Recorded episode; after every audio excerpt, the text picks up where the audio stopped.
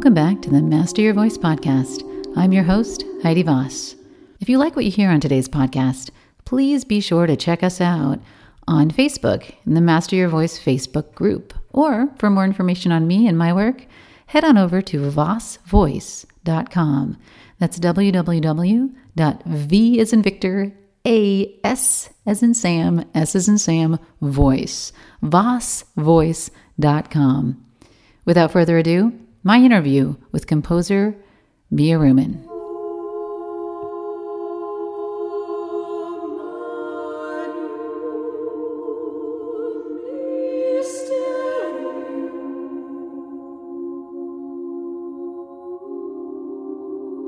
I am so excited to welcome Mia Ruhman today.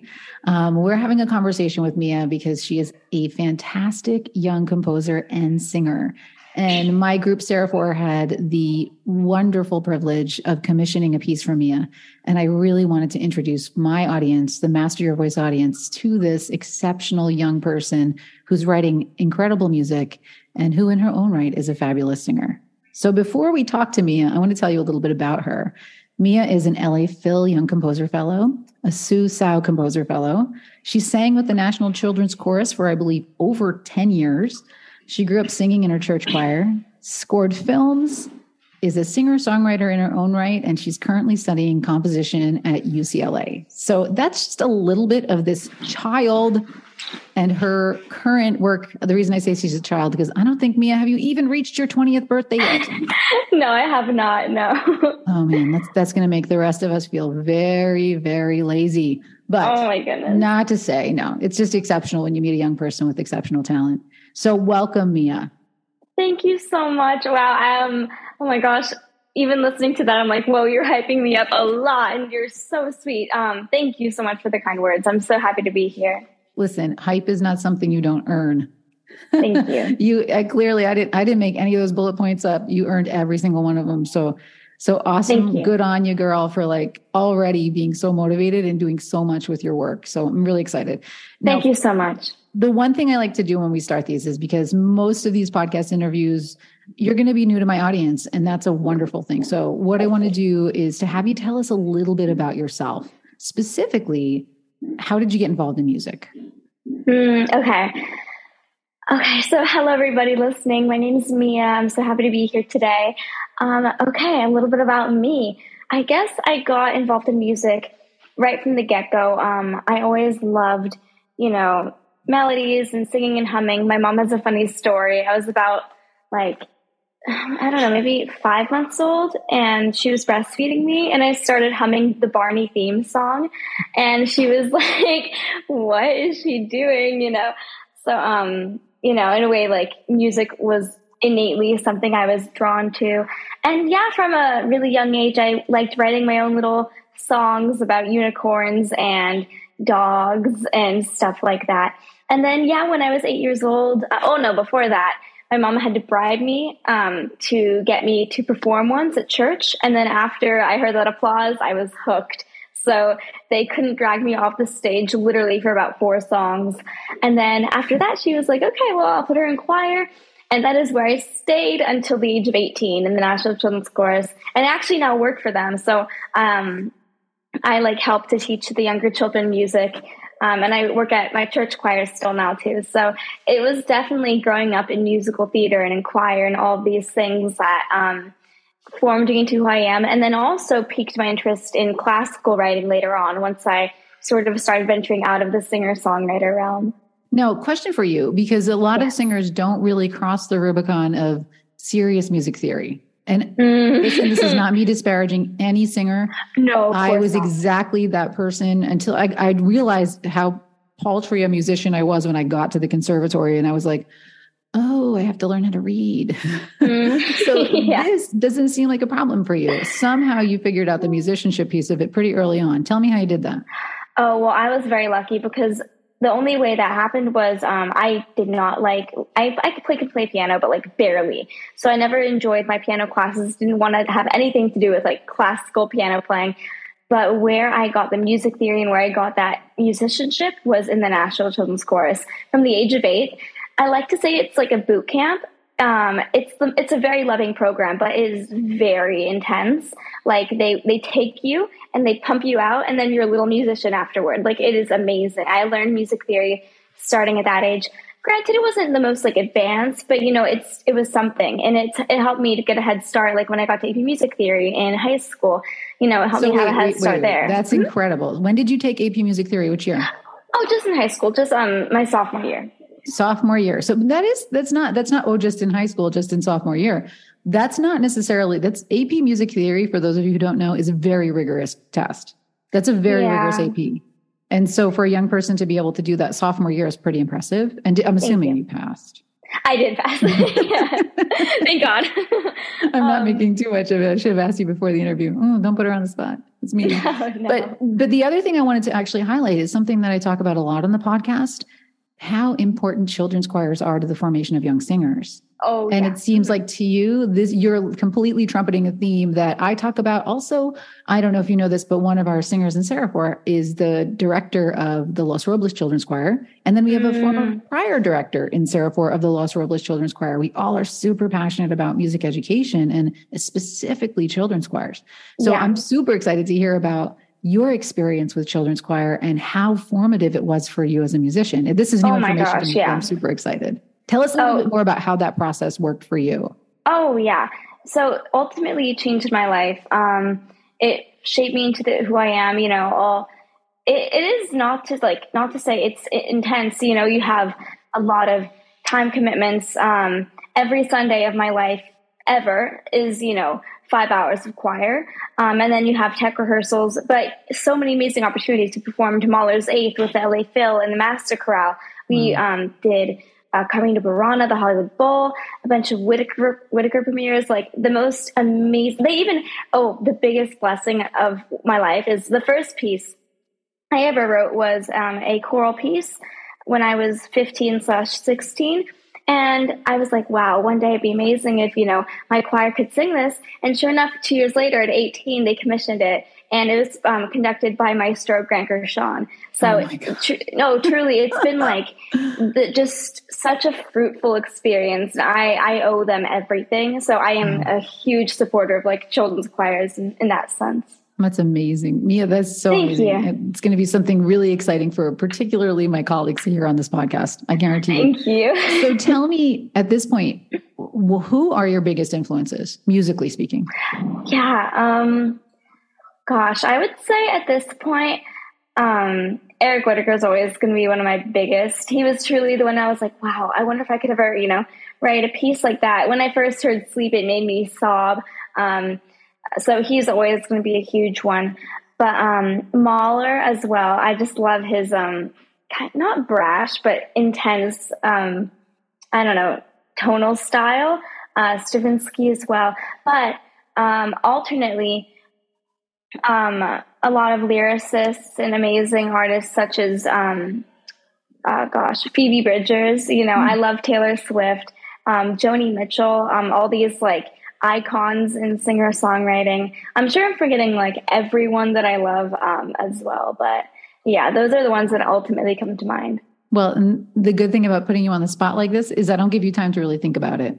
You just yeah. have to go, who is at the top of my mind right about now? And I know for, yeah. for musicians, it's like, ask me a Tuesday and I'll tell you a different answer on Wednesday. Yeah. You know, yeah. but you're, you're so steeped in it that it's a fun question to ask and just kind of see, put my finger on the pulse of where you are right now versus like where you yeah. might have been, you know, even just yesterday. So that's kind of cool. And also interesting mm-hmm. that you mentioned a real big variety of genres. You had a big yeah. light bulb moment. Tell me what you were just what you were just thinking. Oh, well, I'm so sorry. I forgot. Um, as three more: Nirvana, Lin Manuel Miranda, and um, Andrew Lloyd Webber, uh, and Bjork. I would say as well. Okay, uh, that but, again, so that just feeds into what I said. There's a huge variety of musicians, yeah. composers. Ha, explain to me if I if I have to ask Mia, like, what is your style? Oh gosh, I really don't know. Um, that is such a mean question. I think it differs with everything I write. That's why also I'll tell you more about it later. But um, you know, I I love musical theater. So if I'm writing pieces for a musical, I love that because you have a million different songs for a million different characters. They each have a different, I don't know, vibe, I guess. But if I'm doing my singer songwriter stuff, it's more like um, however I feel in the moment. Mm-hmm. But if I'm doing classical stuff, if I want something, you know, just simple and tonal and beautiful and sweeping, I can do that. But I can also, you know, I like going down the more contemporary route sometimes with, um, I want to venture into electronic music. Mm-hmm. Um, I really want to learn how to write more grunge stuff, but I don't, I don't really know how to do much on like MIDI yet, or I'm, I'm trying to learn Logic, but I'm sort of constrained to singer songwriter ballads on the piano at the moment since you know piano is my main in- my other instrument besides you know my voice which is my main instrument but i really want to learn guitar so i can start going to more like rock fields as well okay so you're you are the true definition of crossover Thank we you. can't pin you down. It can't, we cannot pin you down, girl. And I actually, I think at your age, that's a really great place to be because it sounds it's like fun. you're in this space of like exploring everything and not feeling like you have to put yourself in any box. Yeah. Oh, yeah. That's that's my main thing, and that's honestly, um, I've had so many conversations with my mom about this. You know, I've had you know some people in my life be like, "Oh, well, are you a composer? Are you a singer?" And I've just completely rejected that, honestly. And when they're like, "Oh, are you going to be a singer songwriter or a composer?" I'm like, "Well, I'm going to be both. I'm also going to write for theater. Like, I'm also going to score films." like I don't see why I have to stick to one thing. That's why I want to get my education in composition and then use what I learn to inform everything else while taking voice lessons. That way I'll be able to do literally whatever I want because ultimately I just want to do what I want, you know? yeah. It, it, and, and it's a, it's a tricky choice because it's, it's hard to know which direction to go because you're going in like four different directions at the same time. Yeah. But then at the same time, you're, you're kind of hedging your bets. You're like, I'm going to do a little exactly. bit of all of these things and see which ones not just land, but which ones end up speaking to you as an artist. Exactly. And I feel like it also makes me more marketable because that way if someone's like, hey, I have a film, like a you know, short film I need to be scored, I can be like, oh, I can do it. If someone's like, I need someone to write a piece for like, I don't know, a string quartet or like a flute combo, I'd be like, oh, for sure, I can do it. So that way I can say yes to all opportunities and then through that have more experiences. And I don't know, I just think it'd be, it's better to take on more than less or at least be able to, you know? And at this point, definitely. At a certain point, yeah. you'll probably say, no, you know, this is where my, this is where my my heart my soul and my pocketbook mm-hmm. lie. Yeah. But, but, right now it's good that you're super duper open to every opportunity that's coming your way. And a lot of opportunities have been coming your way. A lot. Yeah, yeah. so that's I'm really really exciting.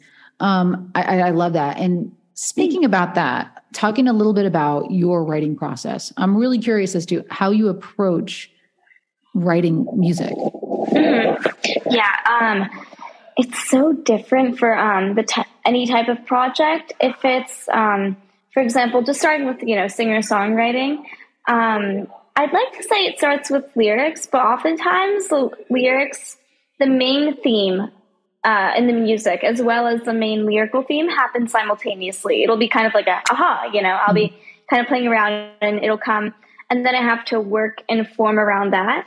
Um, but sometimes it's the opposite. Sometimes I start with a little musical theme, write the words to that, or just uh, I'm pretty quick with writing lyrics, so I'll write the lyrics and then uh, spend all my time on the music. So that's just for that.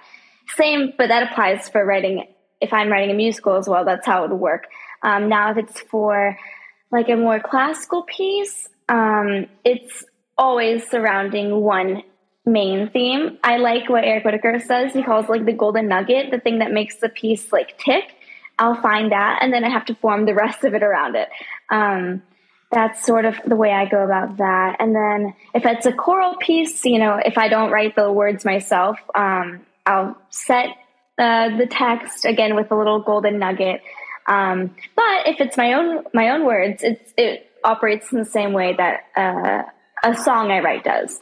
Um, and that sometimes it happens simultaneously, sometimes it doesn't. It's all very organic. Um, but yeah, that's that's pretty much how it happens. Okay, so I'm going to deep dive just a little bit because as yes. I mentioned, I think I mentioned this already. One of the reasons I'm talking to you today is because my group Seraphour had the incredible pleasure of commissioning you to do a setting of the O Magnum Mysterium text. Mm-hmm. Now, Seraphour is a very specific group. We're completely dedicated to doing only sacred music mm. only female voices. It's a very, very narrow commission, right? Mm-hmm. Like you've got four voices, they're all grown up women. so it's all female. The text is in Latin. It's a hard, it, it's a, it's a, a very well defined group in terms of we're the opposite of you, Mia. We're very narrow. this is what we do. This is, this is the thing we do. And at this point, I don't even think we sing in English ever. I mean, every mm. once in a while, but and this this weekend we're doing a concert where we have a pianist playing with us, and it, it was a joke because I'm like, "How dare you?" Because we don't even ever play with a pianist. It's just the four. Mm. So um, it's a very narrow commission. So that said, uh, one of the reasons I commissioned you, aside from the fact that it was clear to me that and you were a fabulous person to work with, and I just Thank love you. watching you as a young person and your your creative voice. I've had one of those privileged positions where I get to see a lot of young composers just by virtue of knowing my own son and seeing mm-hmm. like the people he's he's growing up with, and you guys are supporting each other and having the. I'm literally sitting on the sidelines watching amazing young composers find their voice and do really exciting things. So, so kind of plucking you out of that world and going, well, I think Mia could handle a commission. Let's have Mia do, write for us and see what happens. And it, and obviously it paid off in spades. In spades. we are just absolutely in love with that piece. Thank We're so you. thrilled with it. It's it fits our voices beautifully, and it fits Thank like you. it's advanced enough to make it very interesting. But also, I think it's not so musically out to lunch that I think the audience wouldn't wouldn't mm-hmm. really love it too. So you've you figured out a way to walk the balance of of interesting but still really accessible. And I, and sometimes accessible sounds like a naughty word. It's like a word they're like mm. I don't think composers necessarily want to hear about their music. I love it. you good, good because I, I, think one of the mistakes of modern composition is you know okay that's great. Um, when you hear the violin playing styrofoam, and uh, that's a real thing I saw. mm and yeah. you go, mm, I think that's only ever going to be played once in this very exactly niche, narrow market. So you figured out a way to write something absolutely stunning. And I keep teasing it because I refuse to play it before December 25th. We're so excited. we we recorded it and we're going to be releasing it um, on Christmas Eve perfectly for Christmas Eve and so excited. And I'm going to plug it about 8 million times in this podcast because Yay. it's so worth listening to. And we are so over the moon proud of the recording and of the mm-hmm. video is going to be stunning. So we're really, really excited about it. But Thank that you. said, we gave you this very, very narrow commission. You know, mm-hmm. it's for Seraphour for grown up women voices. This is not a children's choir. Mm-hmm. Um, this text that's already been set a million times and iconically mm-hmm. too by composers like Victoria and Lauridsen, which mm-hmm. by the way, sidebar, kind of fun fact, Mia, I know mm-hmm. I know Morten Lauridsen from my days at USC. And wow. I reached out to him and I said, I said, hey, do you have an SSAA version of your O Magnum? Because we're we're going to do a bunch of O Magnums, and mm. yours is the the contemporary, the most contemporary version. Mm. He said, no, and there never will be one. Oh because it needs male voices. Oh, I disagree. So I'm putting this on the podcast just so it's out there on the record. Uh-huh. says there will never be an SSAA version of the O Magnum Mysterium. Wow. That's okay because we have Ruhman's version of the O Magnum Mysterium. So oh um, I think we're okay to have that be the female version, the female voicing. So contemporary voicing. So let's take that over. All right, Mia, that's kind of a little fun fact about your piece. But I'm wow. curious actually as to your process for that specific piece because it seems like every single thing and one of the things i love about your the way you're describing your artistic process is you're approaching every project as a little as its own little thing so you're yeah. not like saying when i compose i do x y and z you're saying mm-hmm. when i do this project i do X, mm-hmm. Y, and z and i kind of yeah. to be honest with you was anticipating that answer from you because mm. so many different things. I don't think there's any way you could possibly homogenize the entire process for everything you do. So yeah. my question is, how did you approach that specific commission? Oh my gosh, I absolutely love this question because I remember exactly how it happened. Um, when you emailed me, I was so excited and so thrilled because not only I've sung um, O Omanium Mysterium, and I love it. I was like, "What? I get to I get to set it me?" But I was also nervous. I was like, "How am I going to write something that can, I don't know, fit the majesty of the text and bring out that you know sacred aspect and respect that?" But I also don't want it uh, to be too much like Lauridsen's. I don't, but I don't want it to be weird and contemporary. I want it to be mine. I want it to be beautiful. And so ultimately I was like, okay, brain, shut up. I just want to make it beautiful. That's all I'm going to aim for. I'm going to try to serve the text and follow my heart and write and whatever happens, happens. And so I sit down at the piano and I'm thinking, okay, oh, O Magnum Mysterium, O oh, Magnum kind of trying to sit with the words and just those, you know, three, three words. Yeah, three words.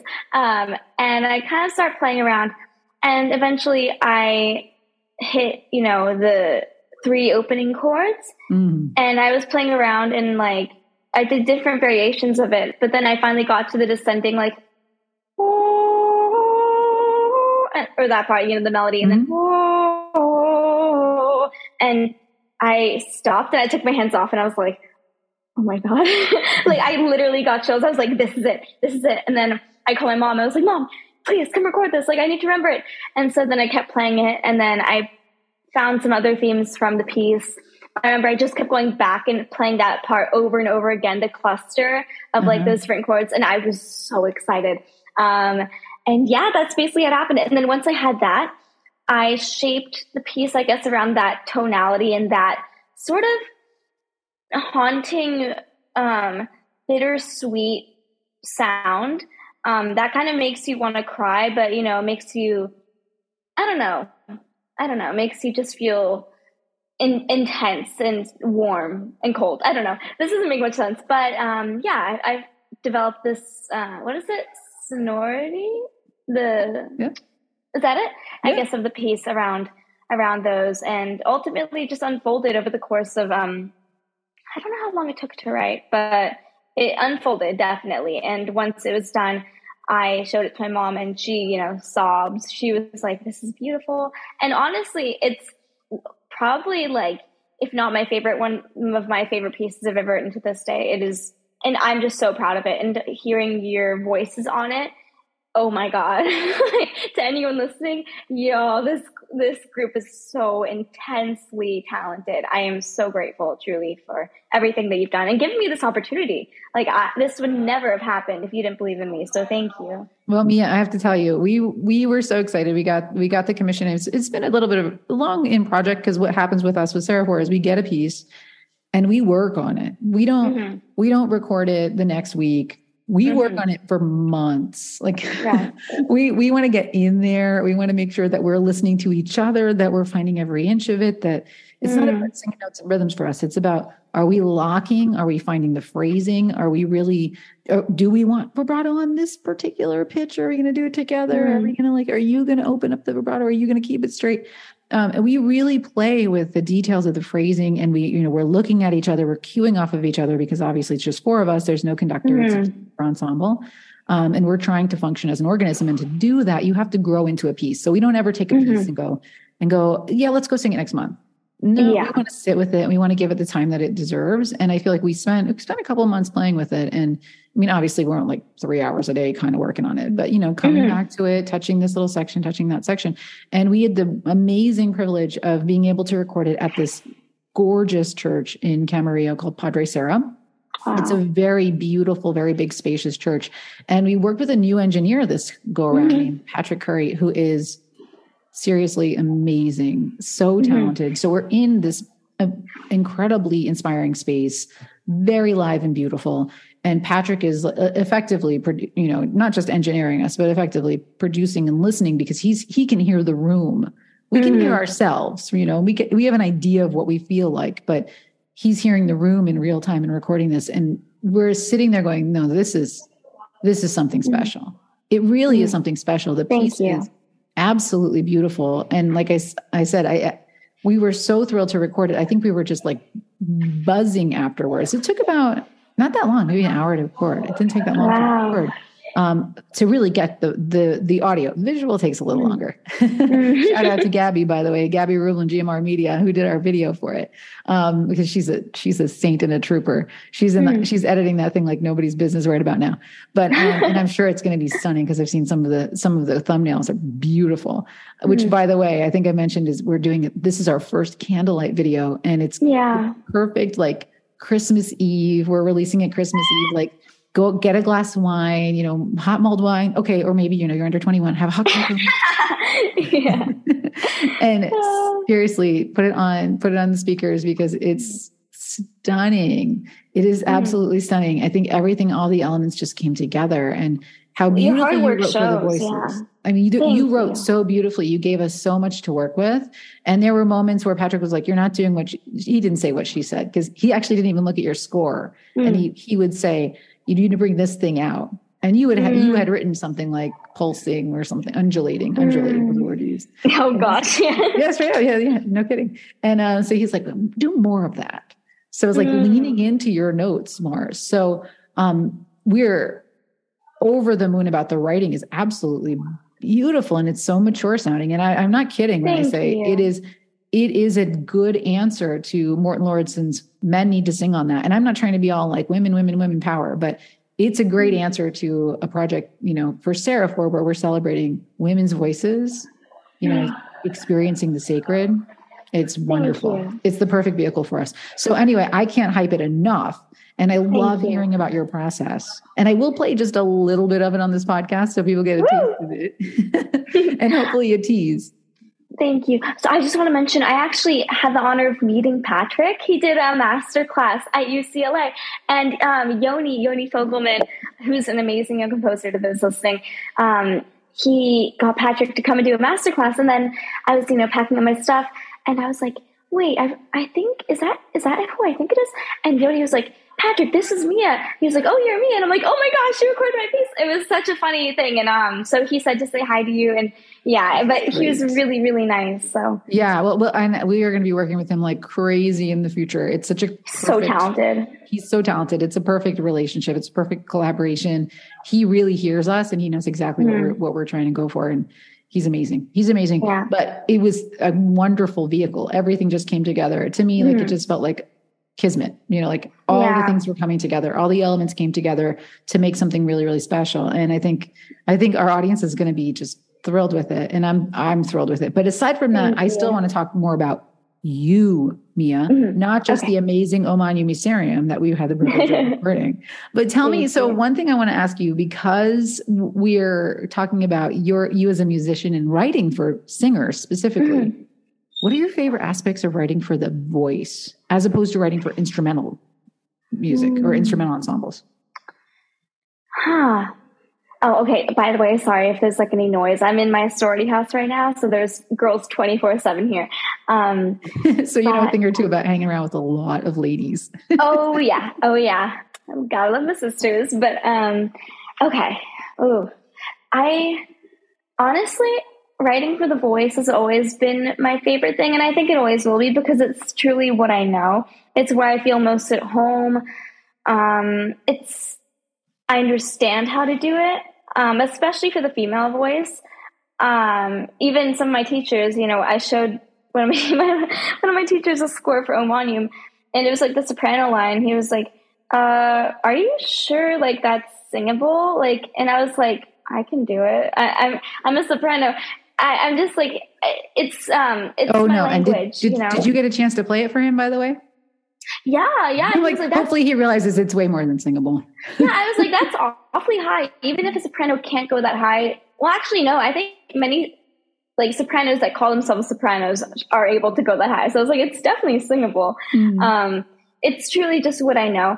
Um however you know like i love writing for um you know instruments besides the voice as well. But I, I kind of forgot the question. I'm sorry. no, that's okay. I'm sorry. I completely, I completely sidetracked you. The question is, how do you navigate, or mm. what are your favorite aspects for writing for the voice, as oh. opposed to writing for an instrumental ensemble? So, like, if you're approaching uh, an ah. instrumental ensemble, there's, there's, I'm assuming there's a different way that you categorize. Say, I'm going to do a string quartet versus I'm going to do a choral ensemble. Yeah. Like, what okay. are your, what are the differences between those? Oh, and what are your favorite okay. aspects or specifically about writing for the voice? My my guess is mm-hmm. that question was moronic. I should have asked you one of those at a time. So oh, no, you're fine. So any way you want to play with that idea. Okay. Oh yes. Okay. So for the voice, obviously it's all about the words because not only do you get text, but you get to play with how the text sounds. Like when I write like undulate and you're like, you know, you have this whole thing that you can like do with the words and you have that syntax that innately is so musical in itself. Um, and right now I'm playing with notating some rhythmic aspects for something I'm writing. But even when I speak right now, I am speaking in a way that can probably, well, it can be rhythmically notated if you do it very specifically. Mm-hmm. And I just think that's so cool. But um, that's why I love writing for the voice because you have this whole other uh, tool to create with. Um, while alternative, alternatively, if I'm writing for a string quartet, I have to find another way to get that emotion across. But I think there's so much beauty in uh, just language and like poetry. Um, and honestly, I don't, or I'm not able to express that amount of pain or love or suffering or joy simply through, well, it, it's just harder to express all of that in like a solo violin line. But if I mm-hmm. have words, I can I can rhyme and you know say all these um, these beautiful things. So I just think it's a really uh, just a really really fun way to to write. But you know that being said, I still adore you know writing for any instrument, and I think they all serve any emotion you want. You just have to give it give it the chance. Give the give the instrument the chance and it will serve you in whatever way it needs to. You have to just treat everything with that same amount of respect and I think the piece will, you know, shine in whatever way it should.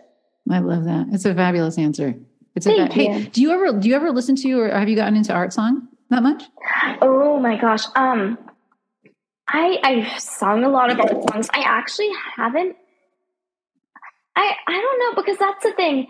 I I'm confused as to what qualifies an art song because I have a lot of singer songwriter songs that are more like pop and somewhere I belt, but I also have many where I'm singing operatically, and I'm like, mm-hmm. is that an art song? You know, I don't know if I for your writing. I think that's going to be tricky to, to distinguish, especially yeah. now because there's so much crossover be- between things. But I'd just love to see what you what you did with just like spending some time. I don't know. Do you do you spend time with like like Hugo Wolf or or Franz Schubert or um, mm, yeah. art, like the French chanson, like that tradition, yeah. like Fauré or Debussy or Ravel. Mm-hmm. I'm like, yeah. think it'd be really neat to see what you did in that idiom where it's like specifically, yeah, definitely art song, you know, or even like a Ned Rorem, something like mm-hmm. God rest his soul. I think it would be really neat to see what you did with that because it, it, it that like when you're speaking like that, it, it sounds literally like a chapter out of the Carol Kimball songbook. Mm. she talks well, about thank you. Know, thinking about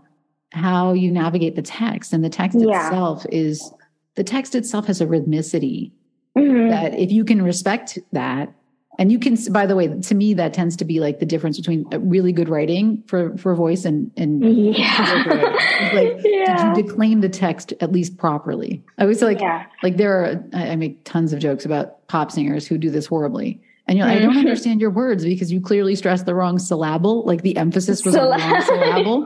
You know, it's like these are base, relatively basic seeming things, but I don't know that every single songwriter particularly comes to it from that. Like they yeah. understand, they don't know that they yeah. understand or have the, the relative level of respect for the text and the mm-hmm. syntax that exactly yeah. that you're talking about right now. That's a really mature idea, and I'm not sure if you, you came to that because you studied it or because you just innately understood that. Um, a little. Actually, I think I think it just comes from growing up and um, you know singing singing good pop and and writing. I, I don't want to you know say good pop, but like writing my own thing, writing my own music and lyrics. Um, it, I think it's all anything that's good, in my opinion, is is good because it's the way it should function naturally. That's a lot of what I'm learning in my voice lessons at the moment. I'm learning, you know, the technique of natural attacca and um, just everything stemming from breath. And I'm really trying to get away from, I don't, I won't get into it, but um, just our artificiality mm-hmm. and, um, you know, natural onset. Like if I'm like baby's crying, you don't teach a baby how to cry. You don't teach a baby how to breathe, you know, mm-hmm.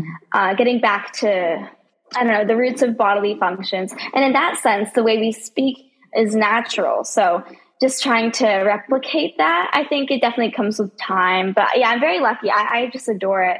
Um, but that's so funny you ask me about the art song thing because. I've been asked before about that, and each time I'm like, oh, you know what? I want to get on that. Um, yeah, and, and, by the way, just in case, just you know, sidebar, NATS mm-hmm. does an annual competition for young for composers, so that'd be something you might want to look into. Sorry, what is NATS? Oh, ooh, I'm giving you an interview today. The National Association of Teachers of Singers. Ah, oh. You can always email me and I'll send you a link to a link to the competition Lovely. info because it'd be kind of neat to see what you did with that little nugget. Oh, that'd be yeah. I'm, I'm gonna get on that. if you need to see, and there's Mia Ruhman there too. oh God, can't. There's no escape. There's no escape. No, it's a good. It's a good thing not to escape. Speaking of no escape, you have a lot of projects on your plate. Yes. yes. All right. You have yes, to tell I me. Do. Tell us a little bit about what projects you have coming up. Lovely. Um, okay, so well, the big one that I'm working on right now, and probably will be working on until I'm about, hopefully, I want to be done by the time I'm 25, 26. Oh my gosh! Um, so this is like a six year project. Yeah, well, I want it to be good. So um, I'm writing a musical slash pop opera slash operetta, rock opera. I don't even know what you would call it. Um, they're all composed. Um, and the musical is about Nannerl Mozart. So she is or was the uh, older sister of Wolfgang Amadeus Mozart, his senior by five years. And she was an amazingly talented performer. Um, and she was also most likely, and according to a letter from Mozart himself saying, You compose so well, blah, blah, blah, blah, blah, she was a talented composer as well. But when she turned 18, she was pretty much ordered by, you know, um, Leopold Mozart to stay at their home with um, with her mother. And I don't know, as it wouldn't be suitable for a woman, uh, you know, of her age to be going out and touring. So she basically stayed behind with her mother. Um, and yeah, she just wasn't. And the thing is, when she was a, when she was very young, she was actually the headliner. Um, when when uh, Wolfgang was very very young, she was the headliner. But it started to sort of shift, you know, as they got older. And the thing is, um, with Nannerl, it's it's tragic. It is, you know, that you have that what could have been aspect. Like none of her music survives. There's no record of it to this day. So it's sort of like what could have happened if she had been supported in that way. But alternatively, you know, that I'm not Nannerl was not a girl boss in any sense of the word at all. Um, mm-hmm. I'm not trying to make a like a you know, yay. Yeah. No, God, no, because she really was extremely subservient to her father, to um, the men in her life. She had multiple opportunities actually um, to go out and, I don't know, compose, to marry the man she wanted. Um, her bro- own brother even encouraged her to do so.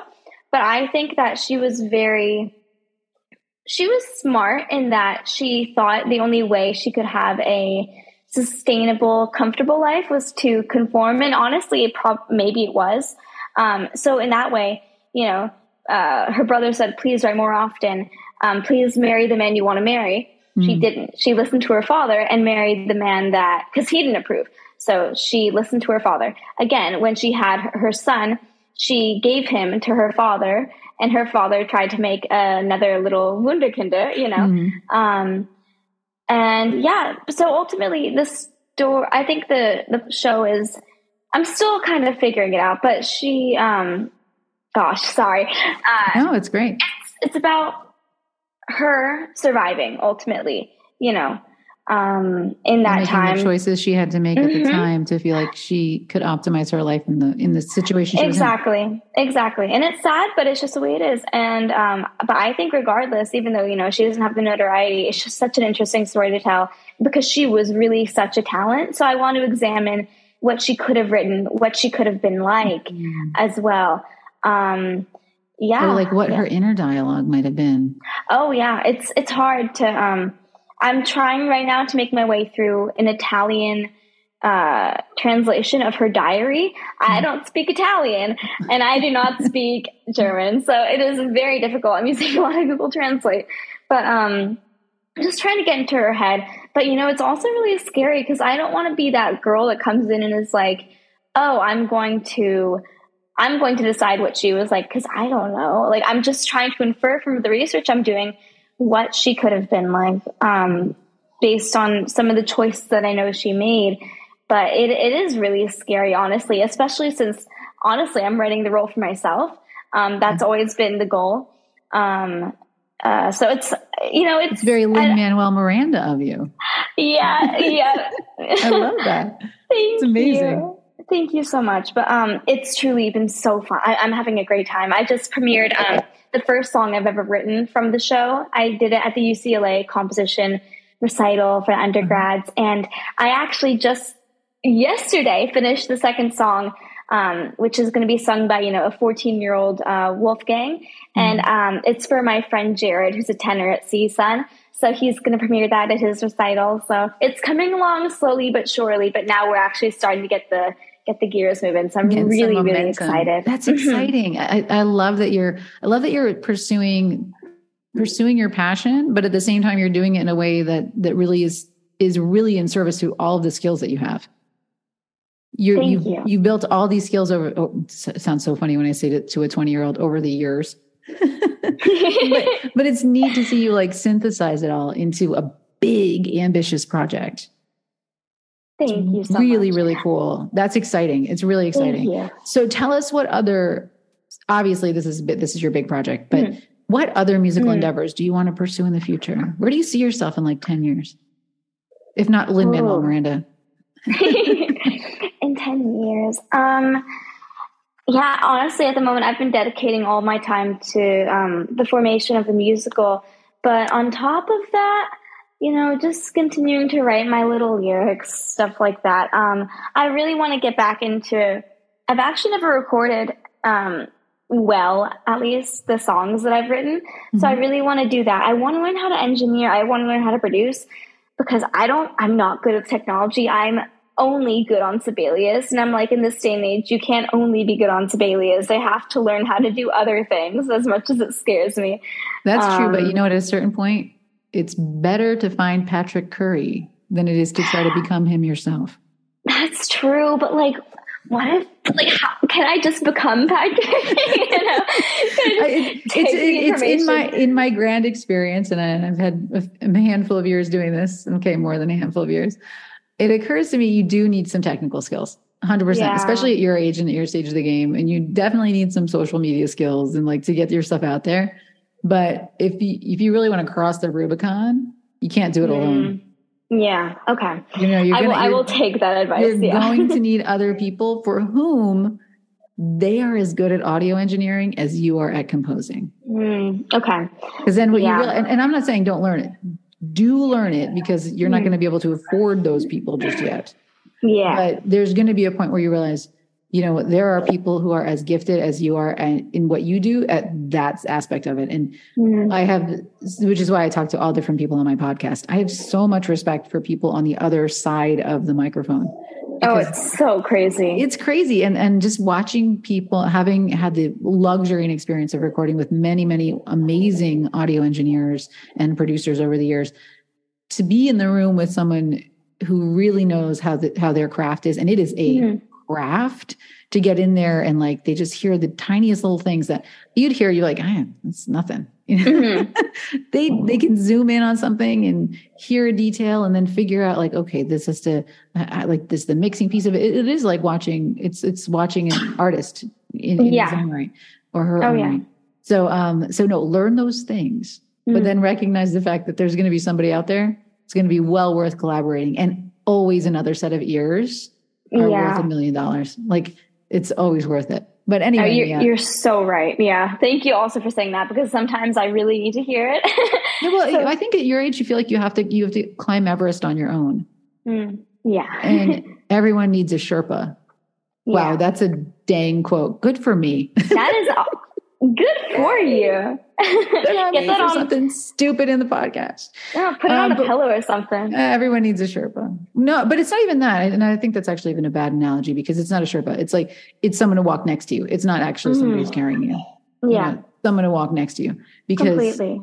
you know collaboration is in this world that's to me at least at, at the, my stage of the game it's everything i, I never want yes. i don't want to do anything and after especially after covid i don't want to ever do anything in my studio by myself mm, yeah. I, I only think, like working with other people now yeah. Oh completely. I think that's honestly where a lot of composers including myself um you know struggle. Like it's hard to work with um it can, it can be hard to work with others in a, in a composition sense, but I think when it would come to engineering, I need all the help I can get. And that's also why, you know, I'm so grateful for programs like the, you know, CFP, the Composer Fellowship Program mm. for young composers in the LA Phil, where I met like so many amazing young people, including your son, who's like one of my great friends. Um, and just having these connections of fellow composers, I'm like, wow, okay, we don't have to do this alone, you know? Um, and a big, while we're at it, a huge shout out to the LA Phil Young Composer Fellowship Program because yes, the stuff they do there is just incredible. And the young people that are coming out of there are amazing. It, it, it's yeah. just, it's mind blowing that that program even exists. And yeah. even more mind blowing, like your cohort. And I'm assuming this is oh, yeah. obviously and like um, maybe tooting, tooting their own horn and it might, I might be a little biased, but the cohorts that I've seen come out of there are just amazing. And it's so great Thank to see you. you guys bump up against each other. And it's there, you don't have a sense of competition, but it's mm-hmm. more a sense of we're gonna you you all make each other better. Oh yeah. Hundred percent. Oh yeah. It's so funny because a bunch of us are dispersed oh, across the country, you know. Um, half of us at the moment are at UCLA, half are at USC, some are at Juilliard, some are at Eastman. We're all over the place but we all still love each other, even though some of these schools have innate rivalries. Yeah. Like we, I literally went um, with you know your son Aiden and Mick, who are both at USC, and David, and we did a friendsgiving together over at USC. You know, I crossed, I crossed enemy, crossed enemy lines. Um, but it's just, it's so amazing to have you know friends that are so talented that you can turn to for anything and everything. Um, so I'm really grateful for all of that. Yeah. Well, and I do think it puts you at a slight disadvantage when you end up going to college and realizing, oh wait, not everyone plays like members of the LA Phil. oh yeah, uh, you are a bit spoiled going into undergrad. I'm extremely spoiled. Yes. it's an amazing, but it's an amazing program. So big, big, big shout out to the LA Phil, to Andrew yeah. Norman, Tom Kochoff, Sarah Gibson. Please tell mm-hmm. me if I'm hmm. missing anybody. Oh, uh, Emily. It. Emily. Oh, Emily. Yes. So big Emily. shout out to them. What an amazing, amazing program. And it's so wonderful to see all of you guys. And I mean, for me, it's fun to just be able to dip into that pool of talent and say, Hey, you guys feel like writing for a bunch of women singing? Always. it just puts me in a, such a great position because I, I love to champion your work and it's just fun to fun to see what you guys are up to and it's so Thank worth you. checking out. And speaking of checking out, Mia, I want to I want to ask you if there's any music you want to share with our audience today. I think there. Let me. Okay, let me think for a second. I mean, obviously, I'm going to play a little bit of the hmm. O Magnum Mysterium as bumper music. You're going to hear a little bit of that coming into the uh, into the podcast. But what do you? What What else do you want to share? That's going to feel like okay, we've we've heard Mia. Hmm. I maybe I could send you the one of the pieces from the musical I'm writing, or like a snippet of yeah, it. Yeah, yeah, um, but if not that, you're to the listeners, you're either going to hear something from that, or you pro- you might hear part of a string orchestra piece that I wrote. I'm not quite sure which yet I'll send, but um, it'll probably we'll let you sit on it for a little bit, and then yeah. you know, by by a little bit I mean like three hours. Yes, and then send me an MP3 in my inbox. I'm like, yes, this is what we get today. So exciting! it's super exciting. So Mia, also tell us um, where can people find you, and where can they listen to your music? Do you have a website yet? I don't have a website, it's but I'm work. I know I got to get on that. I'm I'm trying to be more like your son because he is such he's like a mini Elon Musk or something. I don't know. He's he's so on top of everything and anything to do with like marketing. It's it's so admirable, and I don't know how to do any of it. Um, but I'm trying to be more like him in that way. But um, I, gosh, you can find a bunch of my stuff probably on my Facebook. I think I have two accounts because my, my mom, um, I think she made one of them and then I made the other. So there might be two Mia Ruhman Facebooks. Maybe search, just search my name. You'll. Oh, you'll how about this, Mia Ruhman? You're going to send me a link to the one you want people to look at, and it'll be in the show yes. notes. Very good idea. There you go. So um, that we'll find you on Facebook. Or do you have a link yes. to or anything on Instagram? Nothing like that yet. Um, I don't think I have a Linktree, but but I am very active on Instagram, so you can find me at Mia underscore ISA underscore Bella. It's Isabella separated by an underscore. It's my middle name. Um, and yeah, on there you will find um, bikini pictures, sorority Ooh. stuff, and a lot of singing and composition. So, you know, a Love little it. something so, for everyone. A little something for everyone. bikini pics. Well, You will not find that on my Instagram. Oh my god! Every once in a while, you might find a story of me like at Pilates, but that's about as close to a bikini pic you'll you'll see. I probably should get to deleting those bikini pictures if it's going to be no, a professional site. That's adorable, Mia. That is adorable. Thank you. Be nineteen and in a bikini as long as you possibly can. there is an expiration date to that. Don't delete the pictures. You'll you're going to want to look back on them fondly. So uh, never delete bikini pictures. May, may, that's probably bad advice. I don't know. But anyway, we'll be playing out one of your pieces, whichever you decide to send us, so that people can get a nice taste of what Mia Ruhman does in terms of her uh, her composition. Now, I want to say a big, gigantic thank you for coming and sitting down with me Thank you for writing Thank your you. absolutely beautiful O Magnum. I cannot wait for people to hear it. I'm so excited about it dropping. The video is going to drop on December 25th. If I haven't said it enough on YouTube, you can always follow Seraphour at Seraphour S E R A P H O U R. A little play on that seraphim and four, Seraphour at Seraphour on Instagram. You can find us on YouTube. You can find us on Spotify. The Om by the way, will not be on Spotify for a little bit because we're holding it to be part of a, of a bigger project. So you won't find it on Spotify, but we're going to definitely oh. hold it to be part of a recording later on. So you'll have to listen to it on YouTube if you want to see it. Um, if you want to, you know, obviously play it on a loop over and over and over again. oh, my um, mom is going to be so sad. yeah, well, you won't be able to get on Spotify. If, well, but then you'll be happy when it does drop on Spotify. That's very true. You have to be patient. That's all. Yeah. Um, but a huge thank you. And if you're in Southern California and you want to come and see it live, we're doing 2 mm-hmm. concerts featuring the O Magnum Mysterium. The first is December 18th at St. Patrick's Episcopal in Thousand Oaks, California. That's at 3 p.m. And by the way, I am told there's going to be a nice little reception afterwards. So I'm kind of excited. Party. Yeah, party time with, with the ladies at the church. Very exciting. yes. and then we're also going to be at um, um, Pasadena Presbyterian on December 28th at noon, concerts at noon. So we've got two of them coming up uh, if you want to see it live.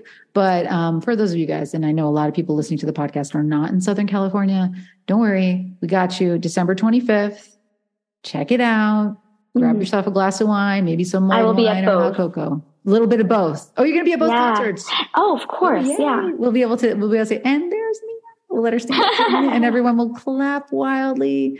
Oh um, oh it'll be super exciting. So, um, so yeah. So without further ado, big, big, big thank you to Mia Ruhman for her amazing work, her big, bright, beautiful future ahead of her, and for sharing her music with us this afternoon in this on this episode of the Master Your Voice podcast.